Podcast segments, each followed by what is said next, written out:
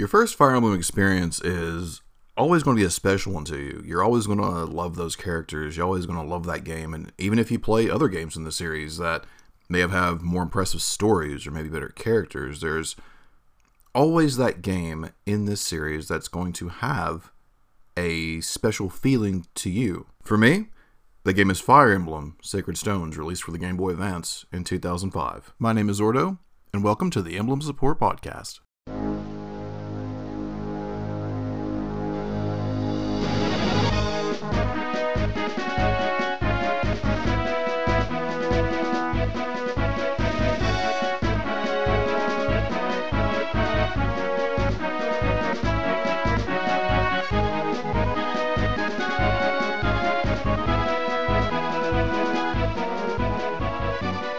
So in 2001, like most people during that time, when when you saw Marth and Roy in Super Smash Bros. Melee, people thought, "Oh man, Fire Emblem! These guys look really cool. Let's go ahead and like, I want to play a game in the series." At the time, they were still only Japan only until 2003 rolled around and we got our first taste of the Fire Emblem series in the West. And but my experience is a little different. I actually did not play a Fire Emblem game until 2007. Even though I had a Game Boy Advance, even though I had a game access to a GameCube with a Game Boy Advance slot player for whatever reason, I just had overlooked the series. In 2007, I was working a night shift, and obviously not a lot of people are going to be awake during the night to go hang out and do stuff with on your off days. It's not like I can call up my buddy at 2 a.m. and be like, hey man, let's go out and have fun. And even if I could, there's not a lot of places open. So what does that leave me? Playing games. So I talked about Super Smash Brothers Super Smash Brothers a second ago, and I decided, because Brawl was coming out, I was like, I want to go through and play games in every series that I've never touched before. One of these series was Fire Emblem. So I was out and about and looking and I found the Sacred Stones. Definitely changed my life. Maybe that's a little extreme. Didn't change my life but it did become one of my favorite games of all time. Playing Fire Emblem The Sacred Stones was an interesting experience because I didn't really know much about it. I know I knew like swords and knights and magic because I'm a Zelda fan. So looking at those characters, you instantly know what those characters are about because of their aesthetic. Fantasy. The first character you play as is Eirika and her loyal knight Seth, and you're escaping this castle that's being attacked. And to watch everything just go down in those beginning moments, uh, it's like I said, it really just kind of throws you into it and you're engrossed immediately. What was really con maybe not confusing but different for me was having to move on this grid map and having so many like steps you could take, and then you know trying to figure out you know well someone on a horse moves faster through here, or maybe a uh, like a pirate unit can walk on water, or Pegasus Knights they fly.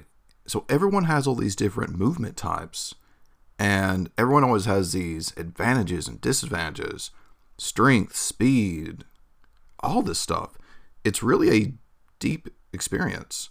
Despite, you know, Sacred Stones being one of the shorter games in the series, coming in at about, I want to say 20 chapters. And if you count sort of the extra chapters or the couple of route splits, 23. Overall, it's a pretty short game. And I think that's why I've been able to play through it so many times. My favorite thing coming into this, though, was something I discovered, and that was the support conversations. You know, just discovering that, you know, this guy that you had just recruited has his own backstory and motivations for things was this new layer of depth that I didn't think about. Now, the downside to the Game Boy Advance Fire Emblems is that the turn count requirements are long. I think some of the A supports, because there was no S, or even things like B plus and C plus, it was just CBA. Some of those supports could take up to 250 turns to get the A support, which if you're playing the Sacred Stones, I mean, it probably shouldn't take you that long, honestly. So that was the downside. But you got all these conversations for all these characters, and even to this day, I still don't know the motivations for every single character. And I'm still even learning new things going back and when I try to look for supports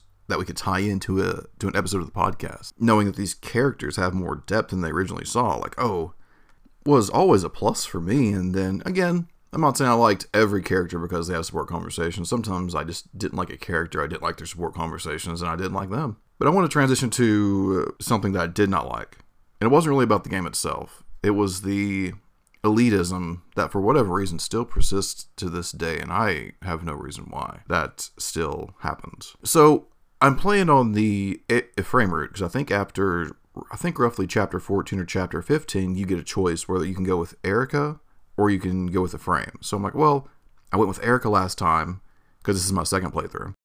And I went through with Ephraim this time. And there's this general on this map. Well, she's not a general. She's, in story, she's a general, a mage general. Uh, her name is Selena. Not to be confused with Severa, who becomes Selena in Fates. And so she has this long range bolting tome that she can hit you with. And some of my units just aren't, they don't have the resistance to take that magic. And again, I'm still learning the game. I'm still pretty new at everything. And I'm having an insane amount of trouble. So I go to game FAQs, GameFAQs, whatever put a topic like, you know, hey, I'm having trouble with this map. What's a good strategy to get past it?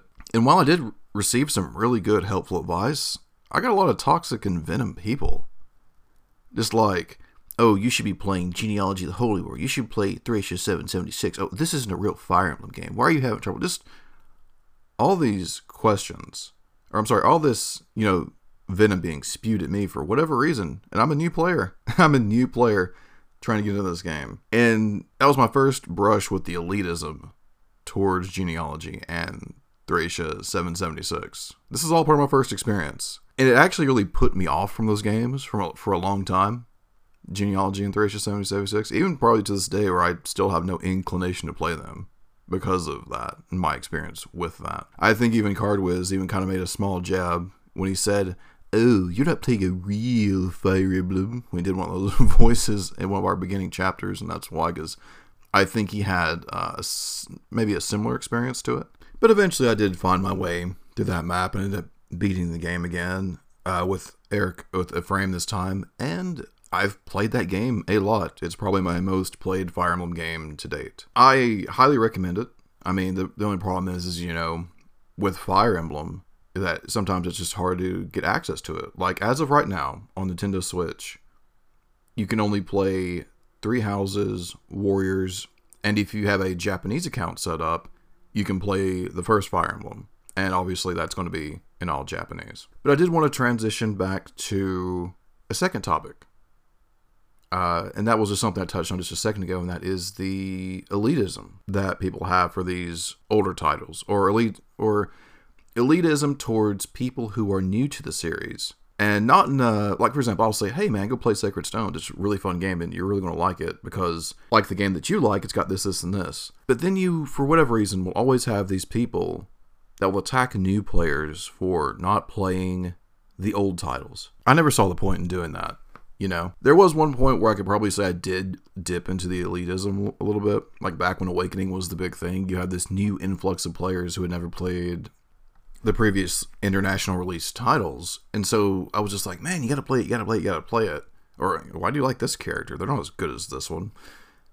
And little by little, I realized I was becoming that elitist jerk that was on the Game FAQs forums all those years ago, complaining that I was playing a newer title and not a previous title. That was me, except, you know, years later, now it was, you know, me with the Game Boy Advance titles and them with Awakening. So I had to I had to put a slow to that. I put a stop to that because I was just like, I'm just doing the same thing. It's it's not it's not cool. And I think that's actually informed a lot of you know the Emblem Support podcast in that I want this podcast to be something that anyone can approach from all different levels. Maybe you've only played one Fire Emblem game.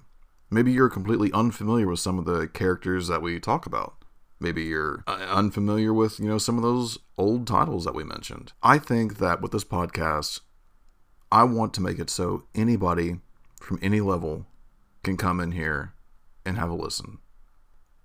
Now, typically, this is the part where we would have a support, but I am on my own, so I've decided to read a level 40 conversation from Heroes.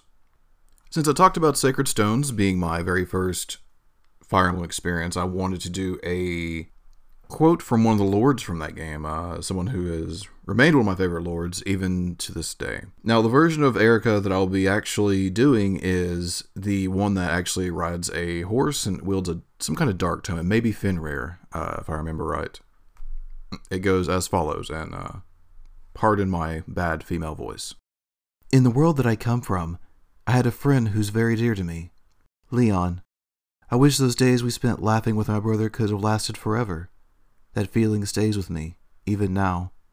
A picturesque happiness, almost like in a book. The memories, my regrets, they catch at my heart. Spending time with you, like this, I wish that this new happiness could last forever too.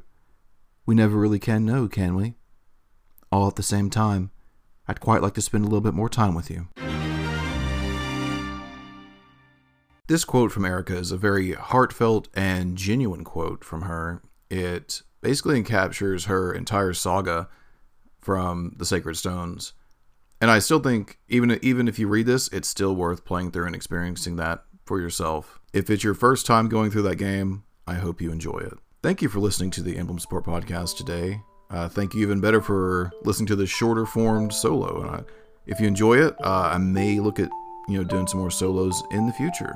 And you can find us on Twitter at Plan Ordo, at KD Corley, and at Emblem Supports. With all that said, chapter complete.